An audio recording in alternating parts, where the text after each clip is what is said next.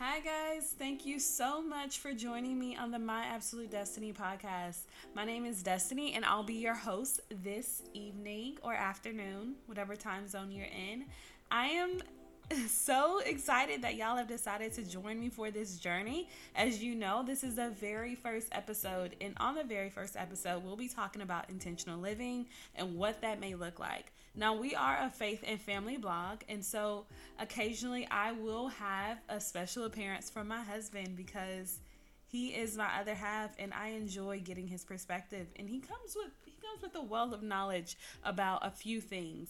All right, guys. So, just a little bit about me. I have been married to my husband Dominique for 7 years and we have 3 children. We enjoy going on family trips. I enjoy spending time with my family. We're to go ahead and get started and jump into our discussion for the day. All right. So, what is intentional living? What does that look like? Okay. So, with this, I just want to say this. I am really big into embracing my journey and living intentionally.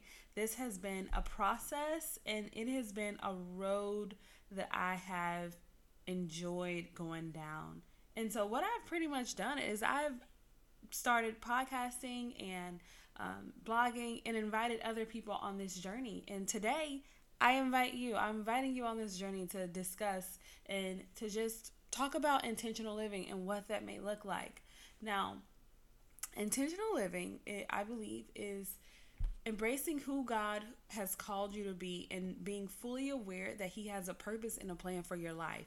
Now, I'm not sure what that looks like for you because we all have our own journeys that we have to take. But what I do know is that when you are fully aware that God has a purpose and plan for your life, you do life a lot differently. All right. So you do life differently. Now, what I mean by that is that the titles that you may hold or the places you may work, for me, it would be being a mom, wife, stay at home mom, cousin, sister, daughter, whatever that may look like I'm very intentional about how I maneuver, how I govern my relationships, about how I spend my time, um, how I, you know, help my husband, you know, run our household and how we stored our finances.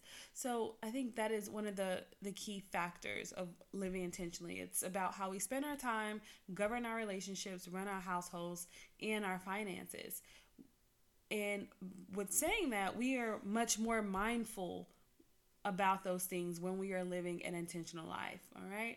Now, other things that we may want to look for is how we love on people, how we parent, how we maybe embrace our marriage or those around us, how we respond on our jobs, businesses. Are you going off on your boss or that coworker that upset you? Um, that would not be living intentionally. And if you did intentionally do that, then there's a chance that you're going down the wrong direction, the wrong path. Now, when we are living intentionally, all these things shift. When we are fully aware that God has a purpose and plan for us, how we live shifts because we are fully aware of who we are and whose we are. And I think that is the difference maker between us and the world and that's the thing that sets us apart is partnering with Jesus and living this life um, in order to glorify God and fulfill the purpose and plan that he has for us. Now, when I talk about embracing the journey, um, I mean being fully committed to fulfilling your God given purpose by any means necessary. And some people that come to mind when I think about that is Esther, uh, Joseph, John, Daniel, Shadrach, and Abednego. now, um, with that being said, Daniel, Shadrach, and Meshach, and Abednego, you know, they were taken from their homes when they were very young. Um, and they were sent to Babylon and they thrived. They chose God each and every time and they thrived. Look, I understand that life happens and there is a process when it comes to fulfilling our purpose, which means that there are times when things are not going to be perfect, but those are also opportunities for growth. And when you enter opportunities for growth, there's a such thing as growing pains. Um, but it's so important that when we are growing and when, when we are maneuvering through life, that we stay committed to who God says we are and whose we are. And not only that, we come into agreement um, with the word of God to make sure that we are being mindful of our thoughts, that we are being made new, and that we are developing a new mindset. Not only that, it's making the effort and getting back up when things aren't going our way and still standing, choosing to stand firm on the word of God and in Christ and being rooted and abiding and all that good stuff. Now, Esther, let's talk about Esther. Esther, I am so I that story just floors me and here's why because if I'm not mistaken, marriage was not um she she wasn't looking to be the queen. She was chosen. And when you're chosen, you just there's favor that follows you. There's a lot of favor that follows you. And when you're living intentionally, God will put you in the in the room and at tables with kings and queens and he'll give you platforms and he'll and that and when you say yes to him doors will open and you'll save nations. She saved an entire nation by say by speaking up by saying yes yes yes you can choose me. Yes i'll go. I'll do it. And i think that when we say yes and when we're obedient to god there's a good chance that we'll we'll see his goodness in the you know we'll see his goodness while we're here. We'll see the goodness of the lord in the land of the living. And i think that is some that's actually one of my favorite things is knowing that as long as i'm choosing him i will see his goodness. I will see his faith faithfulness. And i know that there is no wrong turn when it comes to living intentionally. Now there is a chance that we will make bad decisions um, but we know all things work together for the good of those who love God and are called according to his purpose. Now, when it comes to John, John was so committed to living an intentional life that when the, what was it, the Pharisees or people, someone came to him and said, Look, there's you know there's this man named jesus and he's baptizing and he's doing the same thing that you're you know that you're doing he's baptizing more people than than you are and John said, Look, he must increase and I must de- decrease. He was very committed and he was living a very intentional life.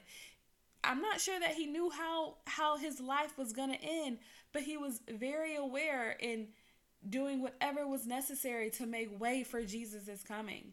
Now, Joseph. Joseph is one of those people who I I love his story as well, and I'll tell you why because before he could go up he had to go down okay and though he knew the promise that god had said for him he he knew that his brothers were going to bow before him one day now he did not know about the journey it would take to get there but he got there and he was still committed to god he still flourished in a place where he continued to use his gifts and they made room for him. These are all individuals that cling to the Father and did well with embracing their journey.